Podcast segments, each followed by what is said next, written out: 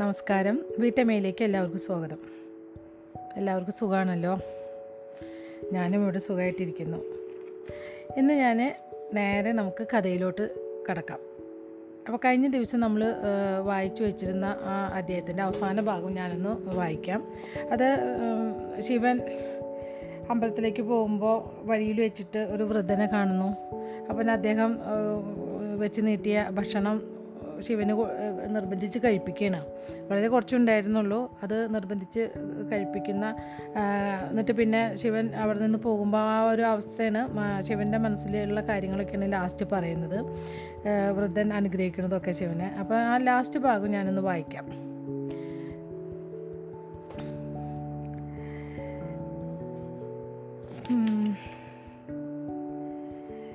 പറയണ ഭക്ഷണം കഴിച്ചപ്പോൾ പറയണേ നിങ്ങൾ വേഗം കുറേ ക്ഷേത്രത്തിനുള്ളിലേക്ക് കുറേ നടക്കാനുണ്ട്.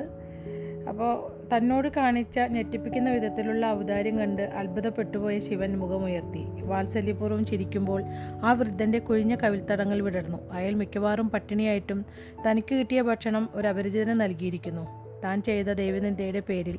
ഇങ്ങനെയൊരാളെ രക്ഷിക്കുവാൻ തനിക്ക് സാധിക്കുമെന്ന് വിശ്വസിച്ച ആ ദൈവനിന്ദയുടെ പേരിൽ ശിവൻ സ്വയം ശവിച്ചു. ഏതോ വലിയൊരു ശക്തി പിടിച്ചു പിടിച്ചു വലിച്ചതുപോലെ ശിവൻ മുന്നോട്ട് കുനിഞ്ഞു. അവൻ കൈനീട്ടി അയാളുടെ കാലിൽ തൊട്ടു. ആ വൃദ്ധൻ കൈനീട്ടി ശിവന്റെ മൂർധാവിൽ പതിയെ തൊട്ടുകൊണ്ട് അനുഗ്രഹിച്ചു. നീ തേടിക്കൊണ്ടിരിക്കുന്ന കാര്യം നിനക്ക് കണ്ടെത്താൻ കഴിയുമാറാകട്ടെ മകനെ. കുറ്റബോധവും പാശ്ചാത്താപവും മുറ്റിയ മനസ്സോടെ ബന്ധപ്പെട്ട് ശിവൻ എഴുന്നേറ്റു. ആ വൃദ്ധന്റെ അത്യുദാരതയ്ക്കിടയിൽ പെട്ട് അവന്റെ ആത്മാഭിമാനം ഞെരിഞ്ഞമർന്നു. അവന് വേണ്ട ഉത്തരം ലഭിച്ചു കഴിഞ്ഞു. അവൻ ചെയ്തത് തെറ്റായിരുന്നു. അവൻ കടുത്ത അബദ്ധമാണ് ചെയ്തിട്ടുള്ളത്. ഈ ആളുകൾ തിന്മ നിറഞ്ഞവരല്ല. ഈ സ്വദീപ് എന്ന് പറഞ്ഞ അധ്യായം ഇവിടെ അവസാനിപ്പിക്കുകയാണ്. ഇനിയിപ്പോൾ അടുത്ത അധ്യായം ചോദ്യങ്ങളുടെ ചോദ്യം. ഇത് മെലൂഹയിലെ ചിരഞ്ജീവികൾ എന്ന് പറഞ്ഞുള്ള ഈ ബുക്കിന്റെ ലാസ്റ്റ് അവസാനത്തെ അധ്യായമാണിത്. ഈ അധ്യായത്തിന്റെ പേര് ചോദ്യങ്ങളുടെ ചോദ്യം. അപ്പോൾ നമുക്ക് വായിച്ചു തുടങ്ങാം. രാമജന്മഭൂമി ക്ഷേത്രത്തിലേക്കുള്ള പാത ആ കുന്നിൻ ചെരുവിനോട് ചേർന്ന് ഒട്ടിപ്പിടിച്ചു കിടന്നു. ശ്രീരാമദേവന്റെ പാർപ്പിടത്തിൽ അത് അവസാനിച്ചു. അവിടെ നിന്നാൽ നഗരത്തിന്റെ അത്യാകർഷകമായൊരു കാഴ്ചവട്ടം കാണാം. പക്ഷേ ശിവൻ അതൊന്നും കണ്ടില്ല. ആ ഭീമൻ ക്ഷേത്രത്തിന്റെ സമൃദ്ധിയോ ചുറ്റും അതിമനോഹരമായി നിർമ്മിച്ചെടുത്ത ഉദ്യാനമോ അവൻ കണ്ടില്ല. ദേവകളുടെ വാസ്തുശില്പി വെണ്ണക്കല്ലിൽ എഴുതിയ തനി കവിതയായിരുന്നു ആ ക്ഷേത്രം. പ്രധാന പീഠത്തിലേക്കുള്ള വലിയൊരു കോണിപ്പടി ആ വാസ്തുശില്പി നിർമ്മിച്ചിരുന്നു. ഭയം ജനിപ്പിക്കുന്നതാണെങ്കിലും അത്യാകർഷകമായിരുന്നു അത്. നീല നിറത്തിലും ചാരനിറത്തിലുമുള്ള ഭീമാകാരവും അലങ്കൃതവുമായ പ്രതിമകൾ ആ സ്തംഭത്തിൽ ആലേഖനം ചെയ്യപ്പെട്ടിരുന്നു. വിശാലമായി കൊത്തിയുണ്ടാക്കിയ തൂണുകൾ പ്രകടമ പ്രകട പ്രകടനപരമെങ്കിലും കലാഭിരുചി എടുത്തു കാണിക്കുന്ന നീല നിറത്തിലുള്ള വെണ്ണക്കല്ലുകൊണ്ട് നിർമ്മിച്ച മേലാപ്പിനെ താങ്ങി നിർത്തി. ശ്രീരാമദേവന് ഏറ്റവും ഇഷ്ടപ്പെട്ട സമയം പ്രഭാതമാണെന്ന് ആ വാസ്തുശില്പിക്ക് അറിയാമായിരുന്നു.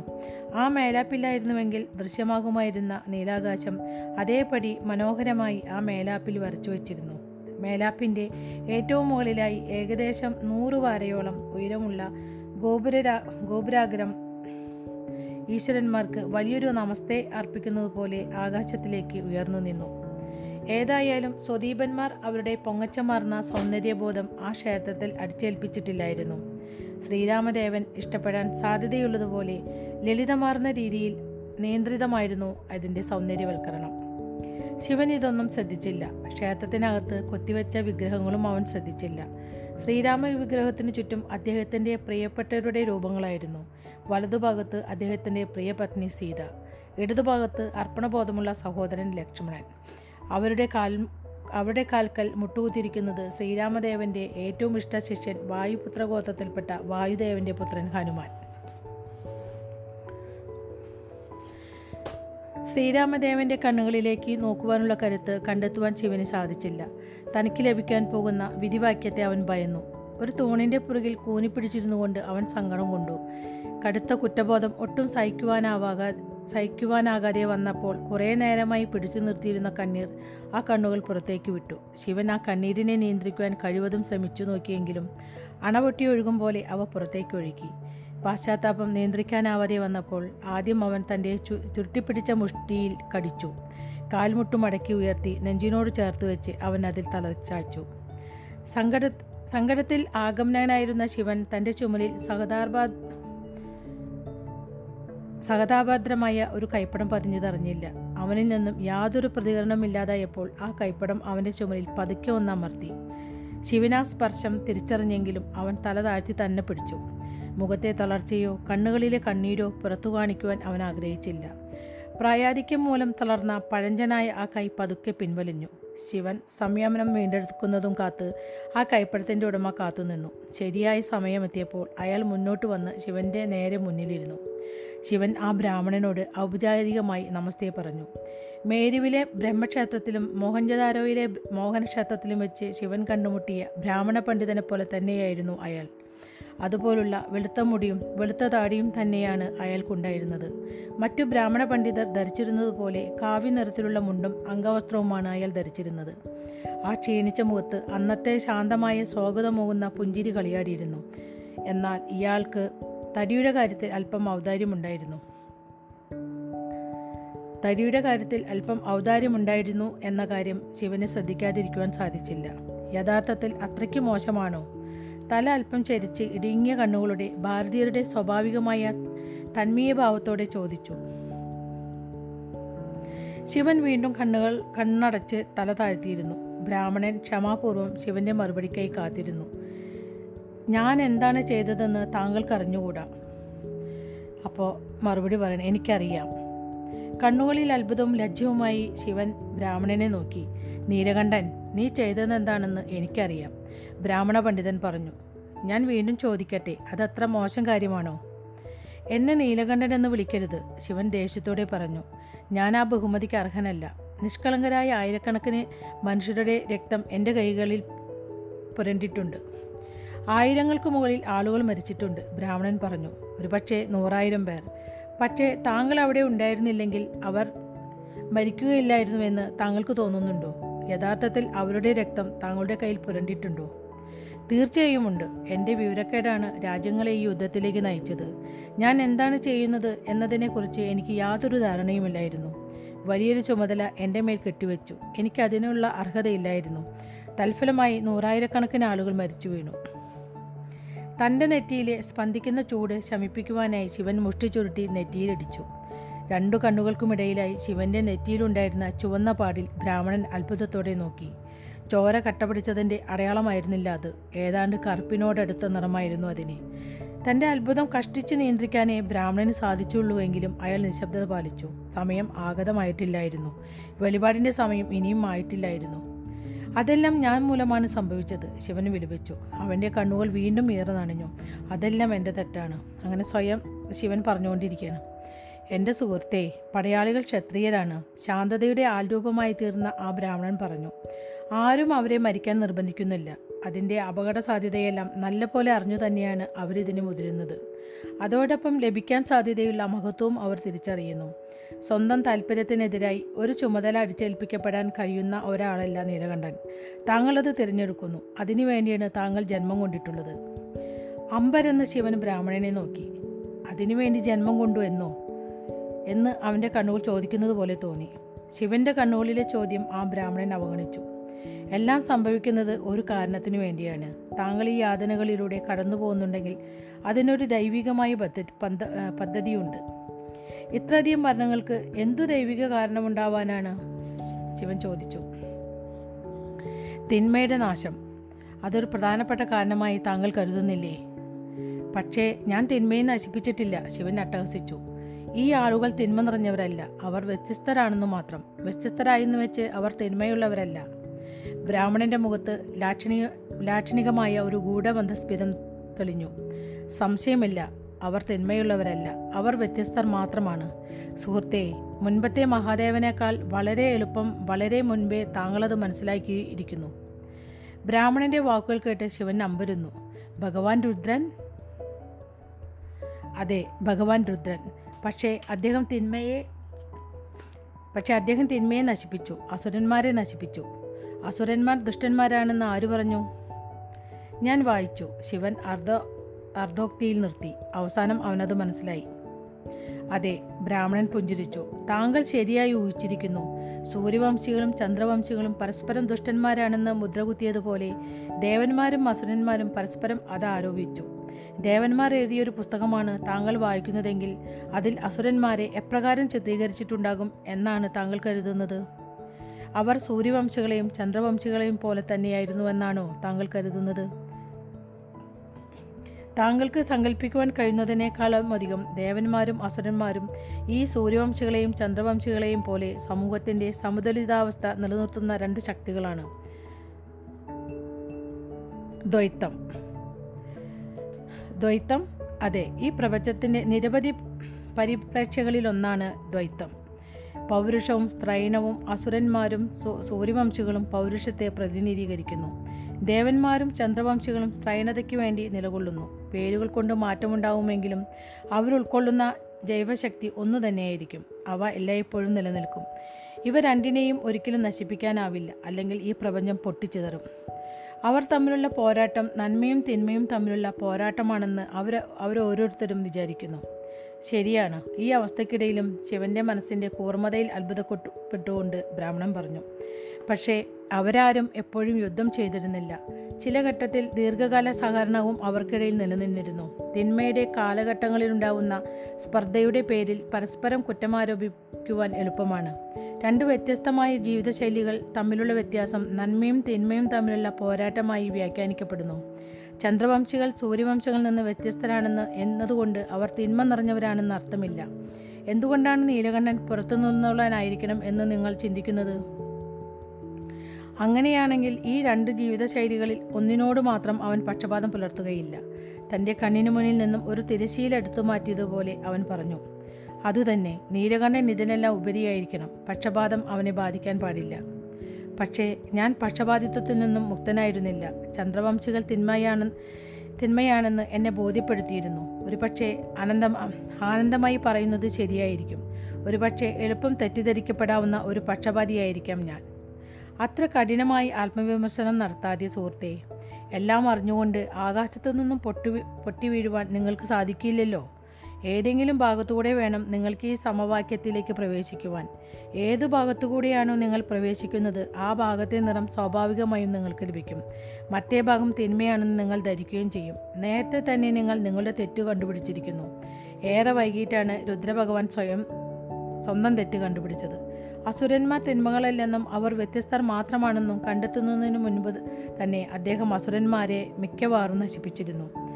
മിക്കവാറും നശിപ്പിച്ചു എന്നോ? അങ്ങനെയാണെങ്കിൽ ഇപ്പോഴും ചില അസുരന്മാർ ശേഷിക്കുന്നു എന്നുണ്ടോ? ബ്രാഹ്മണ പണ്ഡിതൻ നിഗൂഢമായി ചിരിച്ചു. അതിനെക്കുറിച്ച് നമുക്ക് പിന്നീടൊരിക്കൽ സംസാരിക്കാം. സുഹൃത്തെ ആദ്യമായി തെറ്റിരിക്ക തെറ്റിദ്ധരിക്കപ്പെടുന്ന മഹാദേവൻ താങ്കളല്ല എന്ന കാര്യമാണ് താങ്കൾ മനസ്സിലാക്കേണ്ടത്. അവസാനത്തേതുമായിരിക്കില്ല. രുദ്രഭഗവാന്റെ കുറ്റബോധം എന്തായിരിക്കും എന്തായിരുന്നു എന്ന് കഴിയുമെങ്കിൽ താങ്കളൊന്ന് സങ്കല്പിച്ചു നോക്കുക. മുഖം കുനിച്ച് ശിവൻ ഒന്നും മിണ്ടാതെ നിന്നു. രുദ്രഭഗവാന്റെ കുറ്റബോധത്തെക്കുറിച്ചുള്ള അറിവൊന്നും അവന്റെ മനസ്സിലെ കുറ്റബോധം കുറയ്ക്കുവാൻ പര്യാപ്തമായിരുന്നില്ല. അവന്റെ ആലോചന വായിച്ചെടുത്തുകൊണ്ട് ബ്രാഹ്മണൻ തുടർന്നു.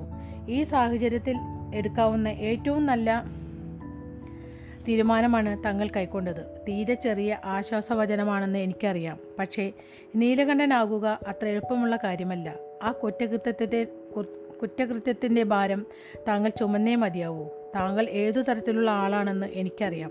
അതൊരു കനത്ത ഭാരമായിരിക്കും. വേദനയോ കുറ്റബോധമോ ശമിപ്പിക്കുക എന്നതല്ല താങ്കളുടെ മുന്നിലുള്ള വെല്ലുവിളി. കടുത്ത വേദനയിലും കർത്തവ്യത്തോട് കർമ്മത്തോട് നീതി പുലർത്തുക എന്നതാണ് താങ്കളുടെ മുന്നിലുള്ള വെല്ലുവിളി. അതാണ് ഒരു മഹാദേവന്റെ കർമ്മവും നിയോഗവും. പക്ഷേ ഏതു തരത്തിൽപ്പെട്ട മഹാദേവനാണ് ഞാൻ? എന്റെ ആവശ്യകത എന്താണ്? ഏതാണ് തിന്മയെന്ന് തിരിച്ചറിയാൻ കഴിയില്ലെങ്കിൽ ഞാനെങ്ങനെ തിന്മയെ നശിപ്പിക്കും? തിന്മയെ നശിപ്പിക്കലാണ് താങ്കളുടെ ജോലിയെന്ന് ആരാണ് പറഞ്ഞത്? ബ്രാഹ്മണൻ ചോദിക്കുകയാണ്. ശിവൻ അമ്പരെന്ന് ബ്രാഹ്മണനെ തുറച്ചു നോക്കി. ബ്രാഹ്മണർ ഇഷ്ടപ്പെടുന്ന പദാവലികൾ കൊണ്ടുള്ള കളികൾ അവനിഷ്ടമല്ലായിരുന്നു. ശിവന്റെ കണ്ണുകളിലെ ക്ഷോഭം കണ്ടറിഞ്ഞ് ബ്രാഹ്മണൻ ഉടനെ വിശദീകരിച്ചു. ദുഷ്ടശക്തികൾക്കുണ്ടെന്ന് കരുതുന്ന കരുത്ത് അമതി വ്യാഖ്യാനമാണ് സുഹൃത്തെ. അത് ഉന്മൂലനം ചെയ്യുക ബുദ്ധിമുട്ടുള്ള കാര്യമല്ല. കുറച്ചു നല്ല മനുഷ്യർ അതിനെതിരെ പോരാടുമെന്ന് നിശ്ചയിച്ചാൽ മതി. എപ്പോഴെല്ലാം തിന്മ തലപൊക്കിയിട്ടുണ്ടോ അപ്പോഴെല്ലാം ഇതായിരുന്നു അതിന്റെ വിധി. അത് നശിക്കപ്പെട്ടിരുന്നു. പിന്നെന്താണ് എന്റെ ആവശ്യം? ഏറ്റവും നിർണായകമായ ദൗത്യത്തിന് ഏറ്റവും പ്രധാനപ്പെട്ട ചോദ്യത്തിനുള്ള ഉത്തരം നൽകുവാൻ. എന്ത്? എന്താണ് തിന്മ? ബ്രാഹ്മണൻ ചോദിക്കുന്നു. എന്താണ് തിന്മ? അതെ മനുഷ്യർക്കിടയിൽ നിരവധി യുദ്ധങ്ങൾ ഉണ്ടായിട്ടുണ്ട് ബ്രാഹ്മണൻ പറഞ്ഞു.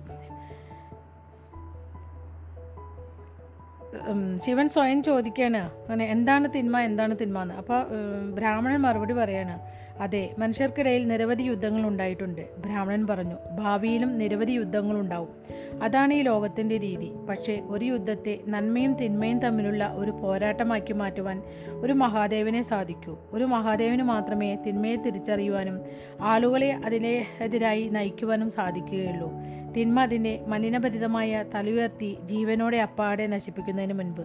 പക്ഷേ ഞാനെങ്ങനെ തിന്മയെ തിരിച്ചറിയും? ശിവൻ ചോദിക്കുകയാണ് അക്കാര്യത്തിൽ എനിക്ക് താങ്കളെ സഹായിക്കാൻ കഴിയില്ല സുഹൃത്തെ. ഞാൻ മഹാദേവനല്ല.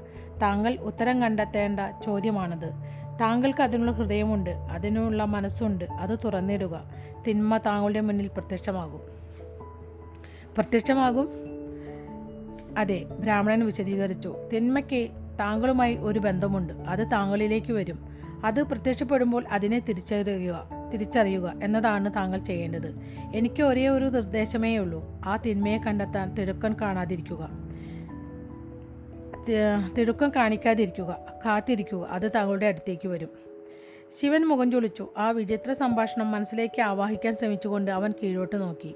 എന്തെങ്കിലും നിർദ്ദേശം കിട്ടിയിരുന്നെങ്കിൽ എന്ന് കരുതി അവൻ ശ്രീരാമദേവന്റെ വിഗ്രഹത്തിലേക്ക് നോക്കി.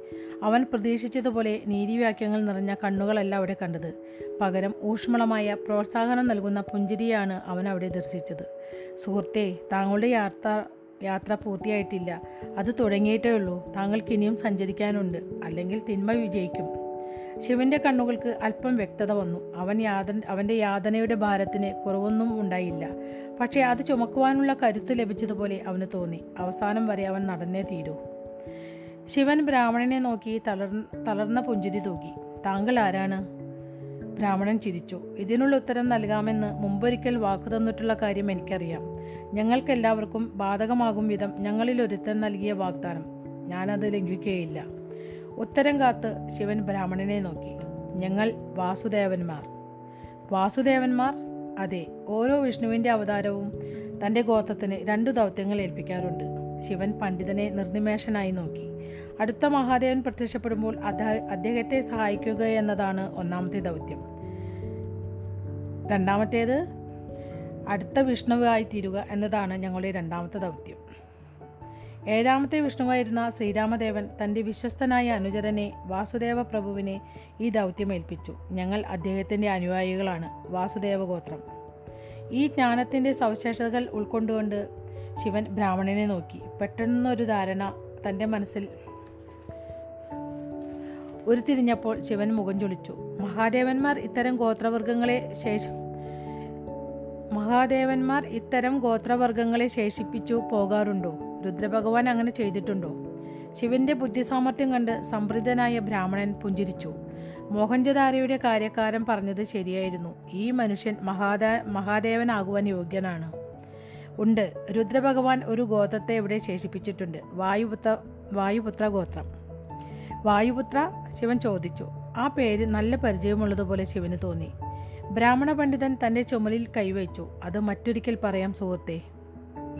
ഇന്ന് നമ്മൾ ഒരുപാട് സംസാരിച്ചിരിക്കുന്നു. വീട്ടിൽ പോകൂ താങ്കളുടെ താങ്കൾക്ക് പത്നിയുടെ സുഖകരമായ ആശ്ലേഷം ആവശ്യമായിരിക്കുന്നു. നാളെ എന്നത് നാളത്തെ കാര്യമാണല്ലേ? താങ്കളുടെ ദൗത്യം അതുവരെ കാത്തു നിൽക്കട്ടെ. ഇപ്പോൾ വീട്ടിൽ പോകുക. ശിവൻ പുഞ്ചിരിച്ചു. നിഗൂഢമായി പുഞ്ചിരി. ശിവന്റെ ലളിതമായ തിബറ്റൻ രീതികളിൽ നിന്ന് വ്യത്യസ്തം. പക്ഷേ അവനിപ്പോൾ ഒരു ഭാരതീയനായിരിക്കുന്നു. ശിവൻ കുനിഞ്ഞ് ബ്രാഹ്മണ പണ്ഡിതന്റെ കാൽ തൊട്ട് വന്ദിച്ചു. ശിവന്റെ നെറുകയിൽ കൈവച്ച് അനുഗ്രഹിച്ചുകൊണ്ട് അയാൾ സൗമ്യതയോടെ പറഞ്ഞു വിജയീ ഭവ ജയ് ഗുരു വിശ്വാമിത്ര ജയ് ഗുരു വസിഷ്ഠ ശിവൻ തലയാട്ടിക്കൊണ്ട് ആ അനുഗ്രഹാശിസുകൾ സ്വീകരിച്ചു. അവൻ എഴുന്നേറ്റ് ക്ഷേത്രത്തിലേക്കുള്ള ചവിട്ടുപടികൾക്കു നേരെ നടന്നു. ആ തറയുടെ അറ്റത്തെത്തിയപ്പോൾ ശിവൻ തിരിഞ്ഞു നോക്കി. ആ ബ്രാഹ്മണ പണ്ഡിതൻ മുട്ടുകുത്തി കുനിഞ്ഞ് അവൻ എഴുന്നേറ്റ് പോന്ന സ്ഥലത്ത് ആദരപൂർവം ശിരസ് മുട്ടിച്ചു. ശിവൻ പുഞ്ചിരിച്ച് പതിയെ തലകുലുക്കി. ആ ബ്രാഹ്മണ രൂപത്തിനപ്പുറത്ത് അവൻ ശ്രീരാമദേവന്റെ വിഗ്രഹം കണ്ടു. അവൻ കൈക്കൂപ്പിക്കൊണ്ട് ശ്രീരാമദേവനെ നമസ്തേ വചിച്ചു. അവന്റെ യാതനയുടെ ഭാരത്തിന് ഇപ്പോഴും കുറവില്ലായിരുന്നു. പക്ഷേ അത് ചുമന്നുകൊണ്ട് നടക്കുവാനുള്ള കരുത്ത് ലഭിച്ചതുപോലെ അവന് തോന്നി. അവൻ തിരികെ തു- അവൻ തിരികെ പടികൾ ഇറങ്ങുവാൻ തുടങ്ങി. അവനെ അതിശയിപ്പിച്ചുകൊണ്ട് സതി കല്ലിൽ നിർമ്മിച്ച ഒരു അപ്സര കന്യകയുടെ പ്രതിമയിൽ കുനിഞ്ഞു നോക്കി നിൽപ്പുണ്ടായിരുന്നു. അപ്പോൾ സതിയെ വല്ലാതെ അപ്പോൾ സതിയെ അല്ലാതെ മറ്റാരെയും കാണാൻ അവൻ ആഗ്രഹിക്കുന്നില്ലായിരുന്നു. അവളുടെ അടുത്തേക്ക് നടന്നുകൊണ്ട് അവൻ കളിയാക്കി. നീ എപ്പോഴും എന്നെ പിന്തുടരുവാനാണോ നിന്റെ ഉദ്ദേശം? അങ്ങ് ഒറ്റയ്ക്കിരിക്കുവാൻ ഇഷ്ടപ്പെടുന്നത് എപ്പോഴൊക്കെയാണെന്ന് എനിക്കറിയാം. എപ്പോഴൊക്കെയാണ് എന്റെ സാന്നിധ്യം ആഗ്രഹിക്കുന്നതെന്നും എനിക്കറിയാം. ശിവൻ പൊടുന്നനെ മരവിച്ചു പോയി. സതിയുടെ തൊട്ടുപിന്നിലായി ഒരു മരത്തിന് പുറകിൽ ഒരു വസ്ത്ര വസ്ത്രാഞ്ചലം തത്തിപ്പറിക്കുന്നത് അവൻ കണ്ടു. സഹായനത്തിൽ സായാഹ്നത്തിലെ ഇളങ്കാറ്റ് പതുങ്ങു നിന്നിരുന്ന ആ രൂപത്തെ കാണിച്ചു തന്നു. ശിവന്റെ നോട്ടത്തെ പിന്തുടർന്ന് സതി തിരിഞ്ഞു നോക്കി. ഒരു മൂടുപടമിട്ട മുഖം മൂടിയണിഞ്ഞ ആ ഒരു രൂപം മരങ്ങൾക്കിടയിൽ നിന്ന് പുറത്തു വന്നു. അതാ അവൻ. ശിവന്റെ ഹൃദയം അതിശക്തമായി മിടിച്ചു. അവനപ്പോഴും സതിയിൽ നിന്നും നല്ല ദൂരത്തായിരുന്നു. നാഗൻ അവളുടെ അടുത്തെത്തിയിരുന്നു. സാഹചര്യത്തെ വിലയിരുത്തുന്ന മട്ടിൽ ഓരോരുത്തരുടെയും അടുത്ത നീക്കം ശ്രദ്ധിച്ചുകൊണ്ട് അവർ മൂവരും ഭൂമിയിൽ വേരുറച്ചതുപോലെ നിന്നു. ആദ്യം അനങ്ങിയത് സതിയായിരുന്നു. പെട്ടെന്ന് തന്റെ അരക്കെട്ടിന്റെ ഒരു വശത്തുണ്ടായിരുന്ന ഉറയിൽ നിന്നും കത്തി വലിച്ചെടുത്ത് അവൾ നാഗന് നേർക്ക് വീശി. നാഗൻ അനങ്ങിയില്ല. കത്തി അണുവിടക്കി അവന്റെ മേൽ കൊള്ളാതെ അവന്റെ തൊട്ടുപിന്നിലുണ്ടായിരുന്ന മരത്തിൽ തറഞ്ഞു കയറി ശിവന്റെ കൈ സാവധാനം തന്റെ വാൾപ്പിടിക്കു നേരെ നീങ്ങി. നാഗൻ പുറകിലേക്ക് തിരിഞ്ഞ് മരത്തിൽ തറച്ചിരുന്ന കത്തി വലിച്ചെടുത്തു. വിചിത്രമായ രീതിയിൽ അവൻ ആ കത്തി തന്റെ വലതു കൈത്തണ്ടയിൽ ഒരു ശില കൊണ്ട് ചുറ്റിക്കെട്ടി. ഒരു അവൻ ആ കത്തി തന്റെ വലതു കൈത്തണ്ടിൽ ഒരു ശീല കൊണ്ട് ചുറ്റിക്കെട്ടി. പിന്നെ അവൻ അതിവേഗം മുന്നോട്ട് കുതിച്ചു. സതി വാൾ ഊരി പിടിച്ചുകൊണ്ട് അവൻ സതിയുടെ നേർക്ക് കുതിച്ചോടുന്നതിനിടയിൽ ശിവൻ പരിച മുന്നോട്ട് ഉയർത്തിപ്പിടിച്ചിരുന്നു. അപ്പോൾ ഈ ഒരു ഭാഗം ആണ് ഇവിടെ പറഞ്ഞ് നിർത്തിയിരിക്കുകയാണ്. അപ്പോൾ നമ്മുടെ ഈ അധ്യായം ഇവിടെ അവസാനിച്ചിരിക്കുകയാണ്. ഈ അധ്യായം മാത്രമല്ല മെലൂഹയിലെ ചിരഞ്ജീവികൾ എന്ന് ഈ പുസ്തകവും ഇവിടെ തീർന്നിരിക്കുകയാണ്. ഇനി അടുത്തതായിട്ട് നമുക്ക് വായിക്കാനുള്ളത് നാഗന്മാരുടെ രഹസ്യമാണ്. അപ്പോൾ അടുത്തതായിട്ട് ഞാൻ ഒന്നുകിൽ നാഗന്മാരുടെ രഹസ്യം വായിക്കാം അതല്ലെങ്കിൽ ഏതെങ്കിലും ചെറുകഥകളോ അങ്ങനെ എന്തെങ്കിലും ഞാൻ ഒന്നോ രണ്ടോ കഥകൾ വായിച്ചതിന് ശേഷം നാഗന്മാരുടെ രഹസ്യം വായിക്കുന്നതാണ്. അതല്ല നിങ്ങൾക്ക് നാഗന്മാരുടെ രഹസ്യമാണ് ഇനി വീണ്ടും തുടർന്ന് വായിക്കുന്നതെങ്കിൽ ഒന്നുകിൽ എനിക്ക് എന്റെ ഇമെയിലേക്ക് ഏതെങ്കിലും മെസ്സേജ് അയക്കുക. അതല്ലെങ്കിൽ എന്റെ യൂട്യൂബ് ചാനലുണ്ട്. അതിലേക്ക് മെസ്സേജ് അയച്ചാലും മതി. അപ്പോൾ ഇതുവരെ എന്റെ കഥ വായിച്ചു കൊണ്ടിരുന്ന എല്ലാവർക്കും നന്ദി നമസ്കാരം.